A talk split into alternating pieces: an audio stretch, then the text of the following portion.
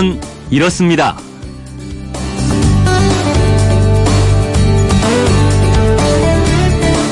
안녕하십니까 오승훈입니다. 남녀노소, 동양과 서양, 피부 색깔이나 돈의 많고 적음을 따지지 않고 모든 사람에게 똑같이 공평하게 주어지는 게 있습니다. 하지만 우리는 대부분 이게 없다, 이것에 쫓기며 산다 하죠. 이른 아침부터 밤까지 하루에도 몇 번씩 확인하는 이것, 뭘까요?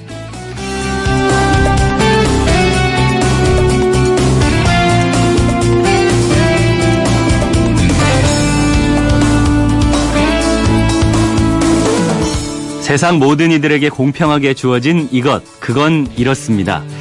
직장인들을 대상으로 조사를 해보면요. 10명 중 7명은 자신에게 부족하다고 하는 것, 바로 시간입니다. 할 일을 미처 끝내지 못한 사람들이 가장 잘 애용하는 말도 이거죠. 시간이 없었다. 지금 시각이 오전 6시 6분을 지나고 있는데요. 그런데 이 6시 6분이 400년 전에는 아예 없었습니다. 기계로 작동하는 시계가 처음 등장한 것은 14세기고요. 분 단위로 시간을 재는 분침이 발명되기까지는 300년이 더 걸렸습니다. 그러니까 400년 전에는 분이라는 개념이 존재하지 않았던 겁니다.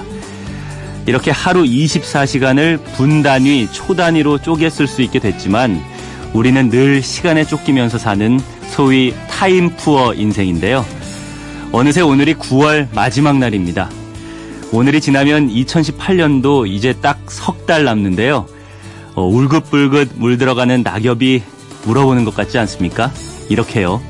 당신은 올해 잘 살고 있습니까?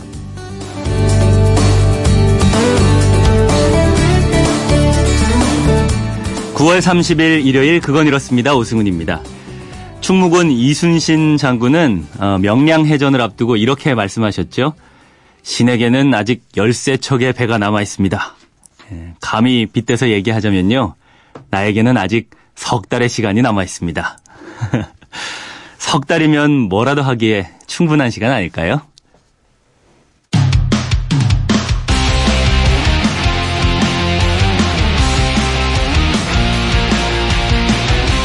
2018 프로야구 페넌트 레이스가 이제 끝을 보이고 있습니다. 오늘 스포츠 서크건에서는 프로야구 시즌을 먼저 정리해 보겠습니다. 스포츠 동아 김종건 기자님 어서 오십시오. 안녕하세요. 네. 올 시즌 개막전을 가진 게 엊그제 같은데 어느새 대장정의 끝이 보이네요. 예, 그렇습니다. 그 지난 3월 24일이죠. 그 개막했는데요. 팀당 144경기, 총 720경기의 시즌에 들어갔던 프로야구가 그 생각해 보면 참 여러 가지 일들이 많았는데요. 네. 봄철에 그 황사가 와가지고 경기를 해야 되느냐 말아야 되느냐라고 음. 있었고요. 네. 여름에 전 사상 유례가 없는 폭염 아, 있었고요. 심했죠. 예. 예. 그리고 아시안 게임으로 시즌이 중단되는 가운데도 지금 이제 일정의 90%를 좀 넘게 소화를 했고요. 네. 그 시즌 전에 그 두산이 그 2018년 캐치프레이즈를 뭐라고 내걸었냐면 네. Winning Team 두산 2018 음. 이렇게 내 걸었는데 두산이 그 캐치프레이즈대로 그 페넌트레이스 1위를 확정했습니다. 아, 처음부터 두산이 이렇게 강할 걸로 예상을 했나요? 이 배경을 어떻게 보세요? 그 두산이 그 12경기를 남겨놓고 우승을 확정했는데요. 네. 이 144경기 체제에서 가장 먼저 어, 페넌트레이스 우승을 했거든요. 음. 그러니까 그만큼 뭐 올 시즌 뭐 압도적인 전력이었고요. 네. 그 매달 그 승률 8월 달만 빼놓고 매달 승률이 그 6할을 넘었습니다. 그 야구에서 승률이 6할을 넘기가 굉장히 어려운데 예. 그 정도로 잘한 거고요. 음. 그다음에 또 최근 세 시즌 동안 보자면 두산이 한국 시리즈를 계속 진출했었고요. 네. 이 가운데 두 번을 우승을 했습니다. 음. 그러니까 작년 시즌에 기아 타이거스의 기세에 눌리지만 않았더라면 사실은 해태하고 삼성이 가지고 있는 그 네 시즌 연속 한국 시리즈 우승을 그 노려볼 만한 어. 그런 지금 정상급 전력을 두산은 꾸준히 어. 유지하고 있는데요. 예. 이제 이게 왜 이렇게 됐느냐. 음. 두산은 계속 그 2군 에서 팜에서 좋은 선수들이 계속 공급이 되고 있습니다. 예. 그리고 이 선수들이 자체 치열한 자체 경쟁을 통해 가지고 음. 이 성장을 해온 그 야수들이 지금 주전을 차지하고 있는데 네. 이 선수들이 대부분 군대도 갔다 왔고 음. 또 나이도 젊습니다. 그래서 예. 당분간 이 어. 두산의 그 상승세는 계속 유지될 것 같고 예. 그다음에 이제 또 하나 뭐가 올해 어 선택을 잘했냐면 어, 작년까지 그 에이스 역할을 했던 그 두산의 외국인 투수 니퍼트 선수가 있었는데 네. 약간 좀 노쇠화 기미가 보였었는데 과감하게 니퍼트 선수를 포기를 하고 롯데 FA 선수였던 린드블럼 선수를 데리고 왔거든요. 네. 이게 이제 기가 막히게 맞아 떨어졌고 마운드 중에서도 이제 여러 가지 부침이 있었지만 이용찬, 프랭코프 이런 새로운 선수들이 이제 그 기운 어. 마운드에서 기둥 역할을 잘 해준 것 같고요. 예. 그다음에 한때 이제 뭐 SK랑 하나가 두산을 위협을 했지만 그 시즌 시작해서 끝까지 뭐 사실상 뭐 거의 한 번도 역전을 허용하지 않고 1위를 지켰거든요. 그러니까 예. 이렇게 두산이 너무 일방적으로 하다 보니까 좀 그 페난 트레이스의 긴장감도 좀 떨어진 것도 있고요. 음. 그다음에 이제 대부분 팀들이 워낙 두산이 뭐 압도적으로 잘하니까 네. 두산하고의 경기를 전력을 다하지 않고 다른 팀들하고 상대적으로 이제 이렇게 하면서 하다 보니까 두산은 사실상 쉬웠죠. 그냥 쉽게 쉽게 경기를 가꿨기 때문에 예. 그런 거 좀 있었고요. 현재 뭐 선발 마무리, 공격, 수비 음. 모든 부분에서 약점이 보이지 않고 특히 공격 부분에서는 외국인 타자를 두 명을 데려갔는데 이 선수들이 기량 미달로 퇴출을 시켰습니다. 그리고 예. 사실은 토종 선수만 가지고 하는데도 뭐 워낙 압도적이고요. 음. 팀 타율은 10개 구단 가운데서 뭐 유일하게 3할 이거 뭐 다른 공격 지수가 월등하기 때문에 정말 두산이 올 시즌은 정말 막강합니다. 네. 올 시즌 정말 압도적인 전력을 보여주고 있는데 1위는 예. 이렇게 두산으로 일찌감치 확정이 됐고요. 예. 이제 남은 페넌트 레이스 관전 포인트는 뭐라고 보세요? 역시 이제 포스트 시즌 진출팀을 가리는 게 이제 가장 팬들로서는 이제 흥미로운데 네. 현재 남은 경기라든지 각 팀의 상황을 봤을 때 SK, 한화, 넥센 음. 이 세 팀은 뭐 1, 2, 3, 4등, 2, 3, 4등까지는 뭐 포스트 시즌은 확정적인 것 같고요. 네. 남은 경기 결과에 따라서 이제 뭐 순위 2, 3, 4등 순위가 바뀌긴 할 텐데 아마 이것도 좀 쉽지는 않을 것 같아 보입니다. 네. 이제 그리고 남은 게 5위 한 자리를 놓고 기아, LG, 삼성이 이제 경쟁을 하는 건데 현재로 봐서는 잔여 경기가 가장 많이 남아 있는 기아가 가장 좀 유리한 입장에 있고요. 예. 그 사실은 기아가 작년에 이제 우승을 해서 defending champion인데 네. 한때 하위권으로 떨어져 가지고 이제 저래 가지고 되겠나 싶은 생각이 들었었는데 아시안 게임 휴식기 이를 잘 쉬고 났는지 그 이후에 반전의 계기를 잘 잡았습니다. 그래서 음. 9월에 굉장한 상승세를 보이는 덕분에 그 와일드카드 경쟁에서 지금 다른 경쟁팀보다 좀 앞서가는 중입니다. 네, 와일드카드를 누가 잡아서 어, 가을 야구를 할지 예. 궁금해지는데 예. 이 포스트 시즌은 언제 시작하죠? 그 작년하고 경기 방식은 같은데요. 아직 최종적으로 확정이 뭐 혹시라도 이제 비가 오거나 뭐 이럴 경우가 있어서 지금 확정되지는 않았지만 네. 10월 16일부터 와일드카드 결정전이 지금 벌어질 것 같습니다. 음. 그래서 이제 4위 팀이 1승을 안고 시작을 하는데 먼저 2승을 따내면 되는 거거든요. 와일드카드 결정전은. 네. 거기서 그 끝나고 나면 승자가 준 플레이오프를 합니다. 그래서 이제 그게 그 준 플레이오프는 와일드카드 결정전 승자하고 3위 팀 간의 대결인데 5전 3선승제. 음. 그리고 이제 이후에 5전 3선승제 플레이오프. 그리고 이제 7전 4선승제 한국 시가 이루어지는데 지금 이게 올해는 경기 일정이 지금 굉장히 길어지고 있거든요. 10월 16일부터 시작하면 사실상 포스 시즌이면 한 달 정도 갈 겁니다. 그래서 아마 하게 되면 이게 11월 11일 뭐 아마 이쯤 해서 한국 시리즈가 이제 끝날 것 같이 잡혀져 있습니다. 네. 그런데 이렇게 되면 역대로 가장 긴 야구 일정이 될 것 같습니다. 그러니까 음. 이전에 보자면 가장 그 포스 시즌이 가장 늦게 끝난 게 언제냐면 2002년이었습니다. 네. 이때가 한일 월드컵이 아, 있었고 예. 부산 아시안 게임이 있었거든요. 아. 그거 끝나고 나서 하다 보니까 예. 한국 시리즈가 늦어졌는데 당시 삼성이 그 LG를 6차전에서 이기고 우승을 했었는데 그날이 11월 10일 10일이었습니다. 음. 근데 그날이 엄청 추웠습니다. 선수들이 그래서 막 그 야구복 안에 네. 후드 티를 입고 뭐 이렇게 경기를 했던 기억이 나거든요. 그래서 예. 아마 이번에도 좀 추위 때문에 좀 걱정이 되는데 특히 이제 선수도 선수지만 경기를 보러 오시는 관중들 음. 이좀 걱정이 좀 됩니다. 네. 이 와일드카드 결정전이 10월, 10월 16일부터 시작할 겁니다. 예, 아마. 알겠습니다. 네. 개인상 경쟁도 관심이 가는데 어떤가요? 음, 시즌 MVP 후보는 아직 페나트리트가 끝나지 않았기 때문에 발표가 되지 않았는데 네. 그 두산의 외야수 김재환 선수가 지금 현재 가장 눈에 띕니다. 음. 그세 시즌 연속해서 30홈런, 100타점, 100득점 이상을 좀 기록했는데 이게 예. 뭐 엄청난 기록을 지금 세우고 있고 예. 그다음에 그 가을에 지금 상승세가 굉장히 좋고요. 그다음에 이제 홈런 타점 부분에서 지금 선두를 달리고 있는데 이 개인 트 개인 타이틀까지 따낸다면 네. 팀의 페넌트레이스 우승 효과까지 있어가지고 아마 강력한 MVP 후보가 되지 않을까 음. 투표인들한테 아마 그런 게 어필할 것 같고요. 네. 그다음에 이제 SK의 최정, LG의 김현수, 넥센의 박병호, 한화의 호잉 뭐 이런 선수들이 올해 이제 많이 활약했던 야수들이고요. 네. 투수 쪽에서 보자면 두산의 프랭코프 선수가 음. 지금 이제 다승 부분 1등이긴 한데 네. 그 요즘에는 이제 sabermetrics 영향으로 이 승리보다는 다른 지표들로 투수의 능력을 평가하고 있거든요. 그래서 프랭코프 선수는 승수에 비해서는 그렇게 영양가는 많지 않고 차라리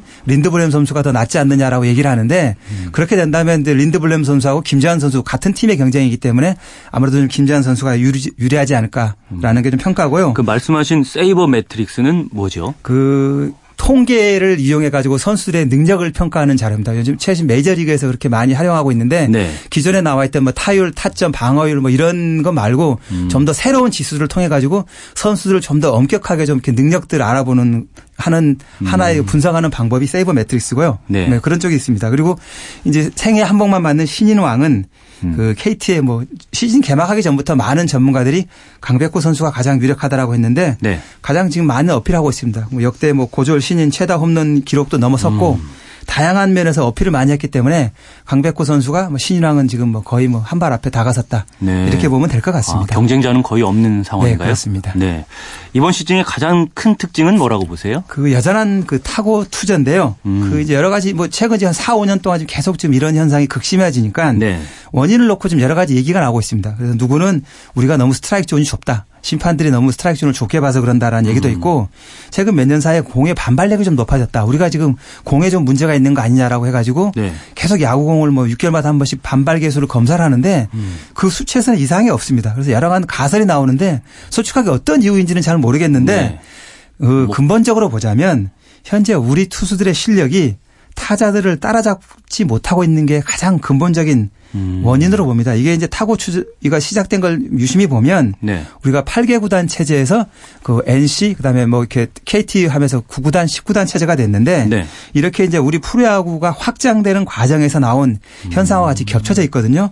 그런 거 보자면 그만큼 이제 그 구단이 늘어나면 경기를 소화해야 될 선수가 많이 필요한데 특히 투수가 많이 필요합니다. 한 예. 팀에서 한 뭐 12명, 14명 정도의 그 투수가 필요한데 예. 이런 수수가 많이 필요하다 보니 예전 같으면 그 2군에 있어야 될 선수들이 지금 올라서 1군에 음. 뛰다 보니 좀 이렇게 생기는 현상이 아닌가라고 어. 보고 있고요. 일리가 있네요. 네, 그리고 이제 예전 같은 경우는 그 야구를 잘하는 선수 아마추어에서 야구를 잘하는 유사, 유망주들은 제일 먼저 시작하는 포지션이 포, 투수였었어요. 음. 투수를 먼저 시작했다가 뭐 야수도 되고 이런 이승엽 선수라든지 뭐 김성환 선수 다 마찬가지인데 네. 이렇게 하는 게 기본적인 건데 이, 이 투수가 선수 수명이 좀 짧습니다. 그리고 이제 아. 야수는 선수 수명이 길고 요즘에 이제 FA 제도가 생겨가지고 오래 할 수 있거든요. 네. 그러다 보니까 선수라든지 학부 입장에서는 좀 더 오래 해서 돈을 많이 벌 수 있는 포지션을 찾다 보니 음. 투수보다는 야수를 택하고 있는 경향이 좀 음. 많습니다. 그래서 갈수록 아마추어 야구에서도 좋은 투수 자원이 나오지 않고 있습니다. 아. 그런 것들까지 겹쳐져 가지고 극심한 타고 투저가 이어지지 않나 이렇게 봅니다. 그렇군요. 그럼 여기서 잠시 노래 한 곡 들으면서 쉬어갈까요? 예. 어, 김영원 기자님 오늘은 어떤 노래 추천해 주시겠습니까? 어, 지금까지 제가 이제 야구 얘기를 했는데요. 네. 그 야구랑 관련이 있는 것 같습니다. 이렇게 그룹 이름이 Fastball 강속구인데 네. 그 Fastball이 부른 The Way라는 노래를 추천합니다. 네, 듣고 오시죠.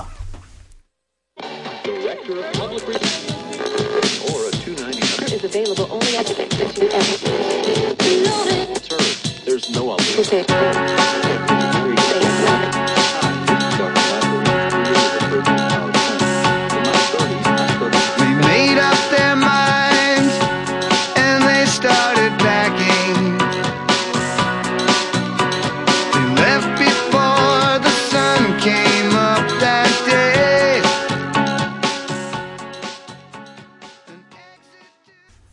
일요일에 만나는 스포츠 속 그건 김종건 기자와 함께하고 있습니다.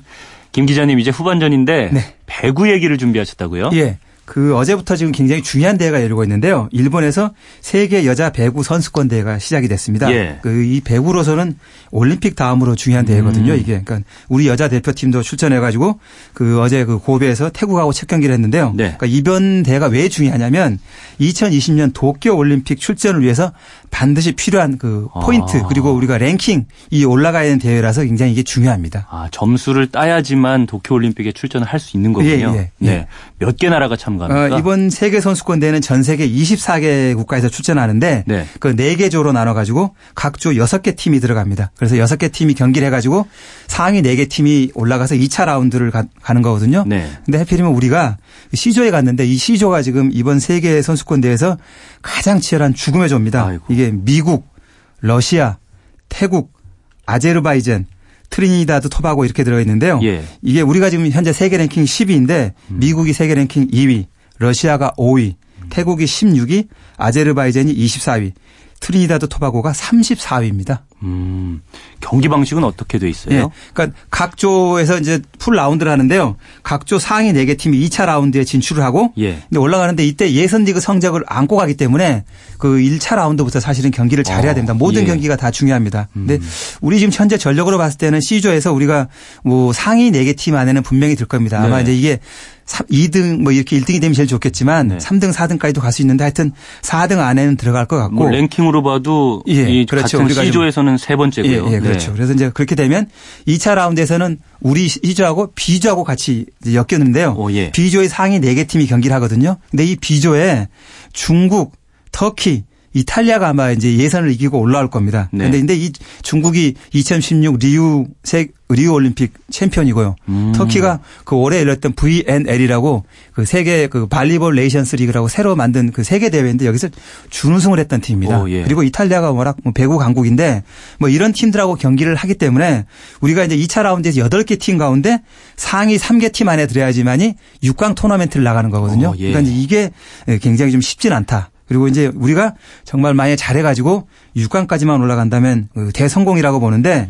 이게 이제 왜 6강까지 가야 되냐면 네. 이제 올해 이 세계 선수권대 성적을 기준으로 내년에 7, 8월 달에 뭐가 열리냐면 올림픽 세계 예선전이 열리는데 이 세계 예선전에 시드 배정을 해줍니다. 네. 그러니까 이제 국제 배구 연맹이 어떻게 하냐면 이번 세계 선수권대가 끝나면 이걸 기준해 가지고 랭킹을 발표할 겁니다. 예. 네, 그렇게 되는데 이 올림픽 세계 예선전은 어떻게 되냐면 24개 팀을 랭킹으로 나눠가지고 랭킹을 줘가지고 6개 조로 나눕니다. 그래서 네. 6개 조서 1등부터 6등 그다음에 6등 밑에 7등부터 12등 음. 12등 밑에 13등부터 뭐 이렇게 계속 해가지고 이제 지그재그 방식으로 이렇게 배치를 하거든요. 어, 예, 예. 이래가지고 이제 그 가로로 배치를 한 다음에 세로로 4개 팀씩을 한 팀을 만드는 겁니다. 예. 그렇게 해서 각 조의 1위 팀이 그 올림픽 본선 진출을 가져가는데 1위 그러니까 팀만요. 예, 예. 그렇게 되면 어떻게 되냐면 조별 하면 랭킹이 1위, 12위, 13위, 24위가 한 조가 되고요. 네. 그다음에 2위, 11위, 14위,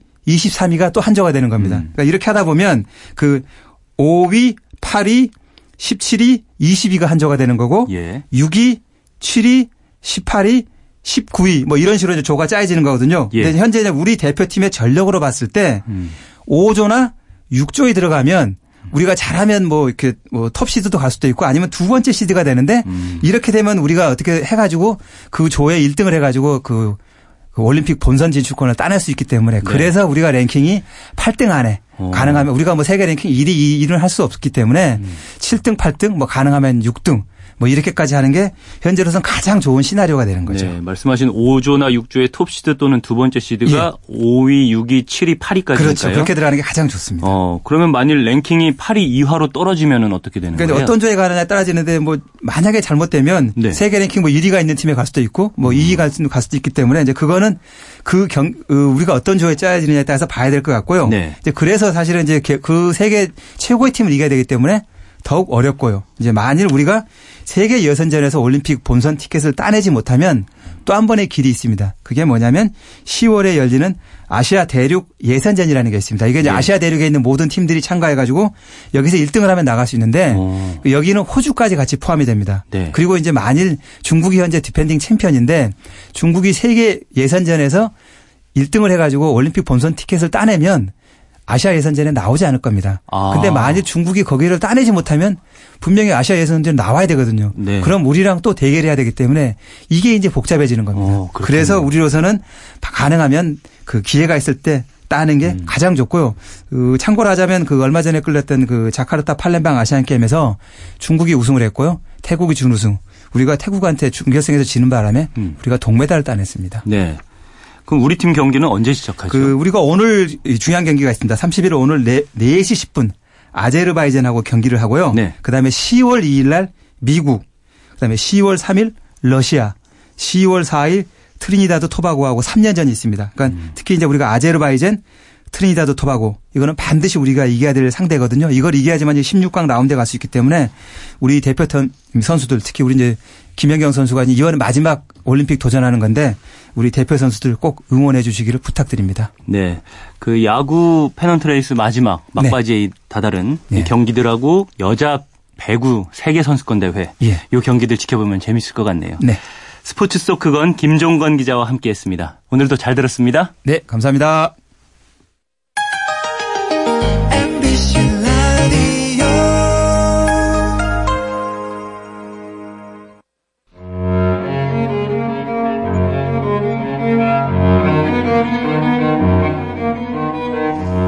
일요일 아침을 채우는 아름다운 선율과 이야기를 듣는 시간입니다. 클래식 아하 최용욱 클래식 평론가와 함께합니다. 안녕하세요. 네, 안녕하세요. 네, 요 며칠은 라디오에서 추석이랑 고향 관련 노래들 많이 들었어요. 그렇죠. 어, 클래식 코너에서는 과연 어떤 얘기를 할지 궁금한데요. 오늘 소개해주실 음악은 어떤 거죠? 클래식 음악을 듣다 보면 성악곡 같은 것들이 있죠. 근데 이것들이 외국어로 되어 있기 때문에 음. 간혹 이 곡에 대한 내용이 잘못 이해되어 있는 경우가 있습니다. 어, 예. 특히 오페라의 아리아 같은 것들이 그런데요. 그래서 오늘은 그런 대표적인 음악들을 준비해 봤습니다. 음, 잘못 알려진 곡들. 네. 이게 그건 이렇습니다에 딱 맞는 주제인 것 같아요. 제일 먼저 들어볼 곡은 어떤 곡이죠? 아마 가장 대중들에게 잘 알려진 곡일 겁니다. 네. 이 남몰래 흐르는 눈물이라고 하는 곡이 있어요. 음. 이탈리아의 작곡가 도니제티의 오페라 사랑의 묘약에 나오는 아주 대표적인 아리아인데요. 네. 이 사랑의 묘약은 이탈리아 작곡가 도니제티가 어, 2막짜리로 만든 멜로 오페라긴 한데 해피엔딩의 오페라입니다. 그래서 네. 오페라 중에서도 온 가족이 아주 즐거운 마음으로 어, 함께 볼 수 있는 그런 오페라이기도 한데 음. 이 묘약이라는 것이 마그너라는 작곡가 있거든요. 독일의 네. 작곡가. 예. 이 마그너의 오페라 트리스탄과 이졸드에서 힌트를 얻어서 1832년에 밀라노에서 초연한 그런 오페라입니다. 음. 묘약이라는 것이 어, 이 묘약 그 자체가 대단히 흥미로운 소재라서 그렇죠. 어, 외국에서는 굉장히 많이 여러 예술 장르에서 등장하는 그런 소재이기도 하거든요. 네. 그래서 도니제티도 여기서 사랑의 묘약이라고 하는 오페라를 이제 만들었던 거죠. 음, 그럼 오페라 사랑의 묘약은 어떤 내용을 가지고 있나요? 네, 이태리 한 조그만 마을에서 벌어진 이야기인데요. 네. 어, 마을 농장주의 딸 아디나가 있습니다. 오페라의 음. 여주, 여주인공이니까 음. 미인이에요. 네. 아, 그리고 그녀를 사랑하는 순진한 청년인 농부 네모리노가 있어요. 음. 그리고 이렇게 하면 재미없잖아요. 삼각관계가 이루어져야 되니까. 아. 그래서 아디나에게 한눈에 반한 마을 수비대장 벨코레가 있습니다. 그래서 예. 이세 사람이 사랑의 줄다리기를 하게 되는데 네. 이 네모리노가 짝사랑을 하고 있거든요. 아디나에게. 네. 아, 디나는 네모리노의 사랑을 아는지 모르는지 아, 모르는 척하고 있는 상황이고 그래서 벙어리 냉가슴격으로 이 아디나에 대한 사랑을 어떻게 고백을 해볼까 네모리노가 동분서주하게 돼요. 음. 아, 그래서 결국은 돌파리 의사 두카마라라고 하는 의사가 등장을 하는데 오, 예. 네, 이 사람에게 어떻게 하면 내가 사랑을 하고 있는데 이 음. 사랑을 이룰 수 있을까라고 하소연을 하게 되죠. 네. 제가 아까 돌파리 의사라고 했잖아요. 예. 그래서 이 돌파리 의사가 이 약을 먹으면 음. 어, 사랑이 이루어질 거다. 그녀가 바로 너를 보고 사랑에 빠질 거다라고 음. 해서 사랑의 묘약이라는 것을 주게 됩니다. 네. 근데 이 사랑의 묘약은 이미 여러분들이 예상하셨겠지만 싸구려 포도주였어요. 아. 네. 그러면은 어쨌든 해피엔딩이 아닌 거예요? 어떻게 되는 거예요? 음, 굉장히 아까. 복잡한 이야기가 전해지는데 네. 아, 이 사랑의 묘약으로 성공을 할 거라고 생각을 했는데 못했어요. 음. 그래서 또 동분 서주했었던 네모리너가 네. 결국은 낙심해서 또 다른 사랑의 묘약을 사려고 하니까 돈이 없었거든요. 음. 그래서 군대를 가게 되면 돈을 준다는 말에 현혹이 돼서 군대를 가겠다는 사인을 갖고 그 싸구려 포도주를 한 번 더 사게 돼요. 네. 근데 그 상황을 나중에 알게 되죠. 아디나가. 그래서 그 모습을 보고 아디나가 눈물을 흘리게 돼요. 음, 네. 감동을 한 건가요? 그게 어떤... 남몰래 흐르는 눈물 이 제목이랑 좀 연관이 있는 거예요? 그러면? 연관이 있습니다. 아. 그녀가 남몰래 흐르는 눈물을 음. 남몰래 흘리는 눈물을 내가 봤다. 아, 음. 그녀도 나를 사랑하는 거구나. 나 이제 죽어도 여한이 없어. 너무 좋아. 하는 노래가 남몰래 흐르는 눈물이라고 하는 곡의 아, 전반적인 내용인데 네. 가사가 그렇고 제목이 그렇고 또 앞에 분위기가 굉장히 애잔하게 나오거든요. 네. 그러다 보니까 슬픈 노래로 많이들 생각을 합니다. 음. 한번 어떤 분위기인지 들어보실까요?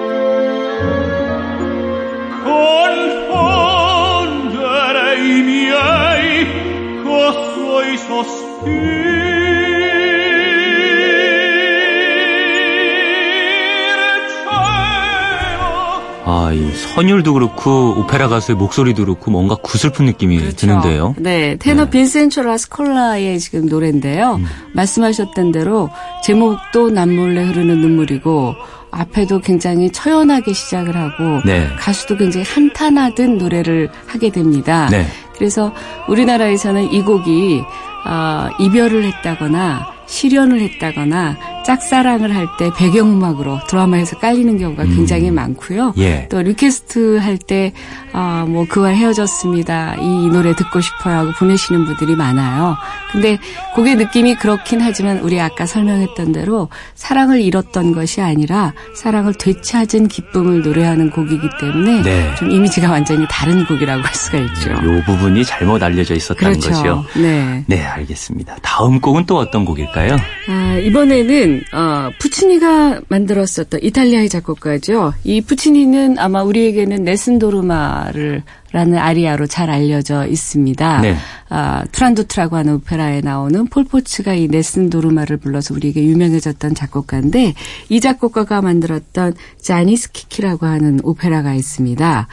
이 오페라는 이 피렌체 출신의 대문호였었던 단테의 신곡을 바탕으로 해서 만든 3부작인데요. 예. 이 3부작에 일트리트코, 어, 일트리트코의 외투, 또 수녀 안젤리카에 이어진 마지막 편인 히그 이거든요. 네. 근데, 어, 이 두 편은 비극이고, 자니스키키는 희극입니다. 굉장히 재미있는 그런 오페라인데, 네. 이 속에서 딸이 부르는 아리아가 있는데 유명한 오나의 사랑하는 아버지라고 하는 곡이에요. 예. 이 자니스키키라고 하니까 주인공 네. 이름을 딴 오페라예요. 맞습니다. 사람 이름 같은 느낌이에요. 네. 오페라는 네. 주인공을 이름을 따서 만들었던 작품들이 꽤 되는데 네. 어, 여기서 자니스키키는 주인공 아버지의 이름이에요.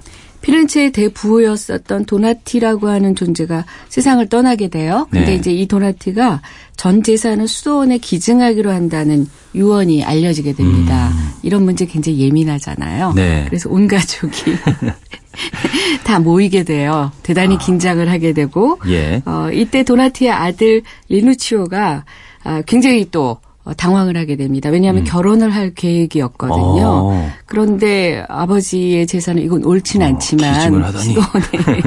기증하기를 한다니까 네.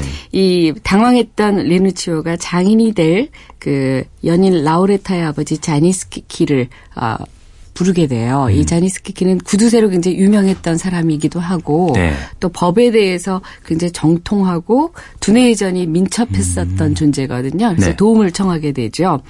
그런데 이제 리누치오의 친척들은 자니스키키를 신뢰하지 않습니다. 그리고 어떻게 저런 구두쇠와 음. 어, 격이 떨어지는 사람과 사돈을 맺겠는가 가문의 망신이다 막 이렇게 떠들어대는 그런 상황이거든요. 예. 그래서 이런 경우에는 어, 양가의 문제니까 스키키가 흥분을 해서 음. 딸을 데리고 박차고 나오려고 합니다. 음. 어, 그런데 누가 여기서 반격을 하냐면 딸이 반격을 해요. 네. 딸이 오 나의 사랑하는 아버지하고 노래를 시작하게 됩니다. 어, 이게 제목만 보면은 아버지한테 바치는 뭔가 효심이 가득한 그런 노래 같은데. 어, 맞습니다. 그렇지 않나 봐요? 그래서 이 제목 때문에도 그렇고 네. 이 곡도 굉장히 간절하게 노래가 나오거든요. 음. 그래서 어, 우리나라에서 요즘은 그렇지 않아요. 근데 우리나라에서 한동안은 어버이날 굉장히 어. 많이. 왜냐하면 아버지에게 바치는 효심의 노래, 사랑의 노래. 그리고 실제로 저도 그런 기억이 있었어요. 음. 뭐, 아, 어, 한 방송사에 편지를 보내서 아버지에 대한 사랑을 표현하는데 이 곡을 들려주세요. 어. 뭐 이랬었던 적도 있었는데. 그러면 요게 또 잘못 알려진 거겠네요. 그렇죠.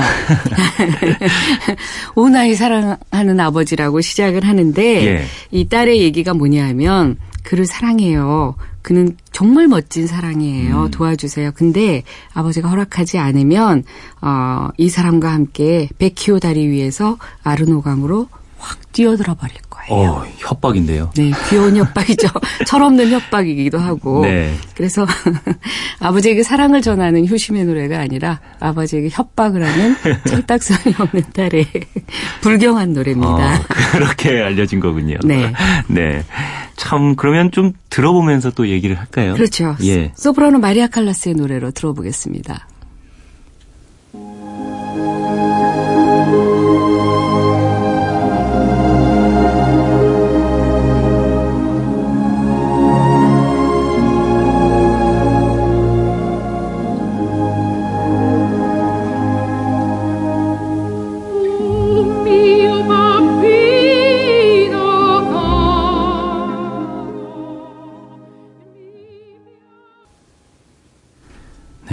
부치니의 자니스키키 중에서 오나의 사랑하는 아버지 들으셨는데요. 와, 이거 제목에 속으면 안 되겠어요. 네, 맞습니다. 어린이날 이런 노래, 어버이날 같은 날 네. 네, 이런 노래 들으면 안 될 것 같고요. 아버지가 더 눈물 날 노래죠. 협박하는 네. 거니까. 어, 마지막으로 한 곡 더 들으면 좋을 것 같아요. 네, 이 곡 또한 물론 아시는 분들도 많은데 약간 곡에 대한 내용이 잘못 어, 소개가 되고 있는 경우도 있습니다. 네. 아, 모차르트 오페라 마술피리에 나오는 밤의 여왕의 아리아라고 하는 곡입니다. 음. 아마 이 곡은 어, 우리나라 분들이 웬만하면 다 아실 곡이에요. 예. 왜냐하면 우리나라의 소프라노 조수미 씨가 이 밤의 여왕의 아리아로 세계 무대에서 스타덤에 올랐었던 곡이기도 하거든요. 예. 이 밤의 여왕의 아리아는 아, 모차르트 4대 오페라라고 할 수 있는 피가로의 결혼, 또 돈 조반니, 코시 판 투테, 그리고 마술피리 이 네 작품을 4대 오페라라고 하는데요. 예. 마술피리에 들어가 있는 곡이기도 하고 음. 가장 유명한 곡이기도 합니다. 대단히 기교를 찬란하게 뽑아내야 되기 때문에 네. 아, 이 콜로라투라의 대표적인 아리아기도 합니다. 어, 콜로라투라라는 거는 뭔가요? 간단히 얘기를 하면 어, 여성 소프라노가 노래를 할때 음. 어, 대단히 서정적으로 부르는 창법이 있고 예. 굉장히 기교를 많이 써서 화려하게 부르는 창법이 있습니다. 음. 그것을 콜로라투라라고 해요. 네. 그래서 콜로라투라 가수들은 어, 오페라 속에서 오페라는 대다, 어, 대다수의 오페라가 비련의 여주인공이 많고 음. 또 운명에 순응하는 여성들이 많기 때문에 이 콜로라투라 가수가 주연을 맡긴 좀 어려워요. 어. 왜냐하면 서정적으로 부르는 가수가 거기에 좀 어울리는 목소리이기 때문에. 예, 내용상. 네, 그래서 반대로 콜로라투라는 아, 그게 악센트가 되는 역할을 주로 합니다. 그래서 음. 악한 역할이거나 아니면 상대 소프라노의 연인을 뭐 빼앗는 역할이거나 해서 한번 불꽃처럼 확 등장해서 음. 확 사라지는 뭐 이런 역할들을 되게 하게 되는데 네. 그 중에서 가장 대표적이고 어려운 아리아가 밤의 여왕의 아리아죠. 네, 찬란한 기교를 뽐내는 게 네, 콜로라트라예요. 그 밤의 여왕 아리아는 사실 너무 잘 알려져 있잖아요. 네, 맞습니다. 근데 어떤 내용인지 어떤 부분에서 나오는 곡인지 이런 건 잘 모르는 것 같아요. 그렇기도 할 거예요. 이 마술필이라고 하는 오페라는 아, 사실은 굉장히 어려운 오페라입니다. 대단히 길기도 하고 그리고 음. 모차르트의 최후의 오페라고 모차르트가 갖고 있는 여러 가지 그 정신을 다 집어넣은 오페라이기 때문에 네. 그리고 또 오페라는 대부분의 오페라가 이탈리아에서 시작된 장르라 이탈리아어로 만들어지고 있는데 네. 이 오페라는 독일어거든요. 그래서 음. 여러모로 쉽지 않은 오페라인데 또 한편으로는 환상적인 내용을 갖고 있어서 동화 같은 오페라로도 생각하기도 하는 여러 가지가 들어가 있는 오페라예요. 예. 근데 철학자이면서 고승인 자라스트로가 나와요. 이 자라스토가 밤의 여왕의 딸 파미나를 자신이 다스리는 빛의 세계로 데려와서 음. 이 여왕의 악 영향으로부터 보호하려고 하는 것으로 이제 오페라가 전반적인 전개거든요. 네, 뭔가 신비롭네요. 그렇습니다. 그래서 처음에는 이 밤의 여왕이 선에 속하는 존재인 것 같이 보이고 음. 어, 반대로 자라스로가 악인 것처럼 보여집니다. 네. 근데 나중에 알고 보면 절대 악이었던 경우가 이제 밤의 여왕이었던 것인데요. 음. 어쨌든 딸을 빼앗겼던 밤의 여왕이 왕자 타미노를 포수업을 합니다. 그래서 딸을 되찾으려고 하고 어, 타미노는 아주 여기서 재미있는 게 한번 보자마자 바로 사랑에 빠져요. 음. 사진을 그러니까 그림을 보자마자 초성화를 음. 왜냐하면 아름다웠기 때문이죠. 예. 그래서 밤의 여왕이 호신용으로 준 마술피리를 받아들고 이 여왕의 딸인 공주를 구하러 가는데요. 음. 거기에 어, 함께 동행하는 우리 춘향전으로 치면 방자 같은 존재가 있습니다. 네. 그래서 귀여운 새잡이, 유쾌한 새잡이 파파게노가 항상 같이 아, 가게 됩니다. 그러면서 두 사람은 이 사랑이라는 것을 넘기 위해서 세 가지 어려운 뭐 관문을 통과하고 이런 다음에 이제 해피엔딩이 되고 뭐 밤의 여왕은 무너지는 그런 오. 오페라인데요. 예. 네, 여기서 밤의 여왕이 파미나를 찾아가서 짜라스트로를 죽이라면서 살인을 종용하는 증오에 불타고 막 분노에 막 부들부들 떨면서 부르는 곡이 음. 이 아, 지옥의 복수심이 내 마음에 끓어오르고라고 가사가 시작되는 밤의 여왕의 아리아입니다. 그렇군요. 어쩌면 사랑을 노래하는 그런 노래인 줄 알았는데 네. 이 화려함보다는 분노와 증오가 이글거리는 그런 곡이네요. 그렇습니다. 그리고 간혹 해설할 때이 어, 밤의 여왕의 카리스마가 찬란하게 빛나는 곡이다라고 설명하는 경우도 있어요. 네. 근데 그게 아니라 어쩌면 모성이 악으로 그려진 아주 흔치 않은 경우고 음. 딸에게 살인을 종용하는 무시무시한 그런 곡입니다. 근데 재미있는 건요. 이 곡이 너무 좋고 또 조수미 씨가 너무 이 노래를 아름답게 부르기도 했고 하다 보니 대중들에게도 많이 알려져서 어린 자녀에게 가르치겠다고 악보를 찾는 부모님들이 종종 계십니다. 그렇군요. 아, 근데 이 곡은 콜로라투라 가수들도 너무 난곡이기 때문에 네. 오랜 시간 부르지 않아요. 음. 그래서 라이브로 들을 수 있는 기회 가 그렇게 많지 않은 곡이고 네. 또한 아기 증모가 들끓는 곡이니까. 그렇죠. 내용상으로도. 네, 자녀들에게 권하는 것은 아닌 것 같습니다. 그렇겠네요. 어, 그러면 오늘 이 곡 들으면서 순서를 마무리해야겠습니다. 네.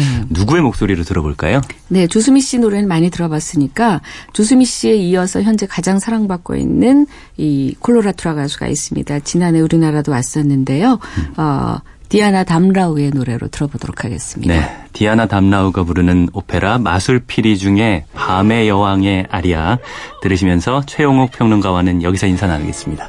감사합니다. 네, 감사합니다.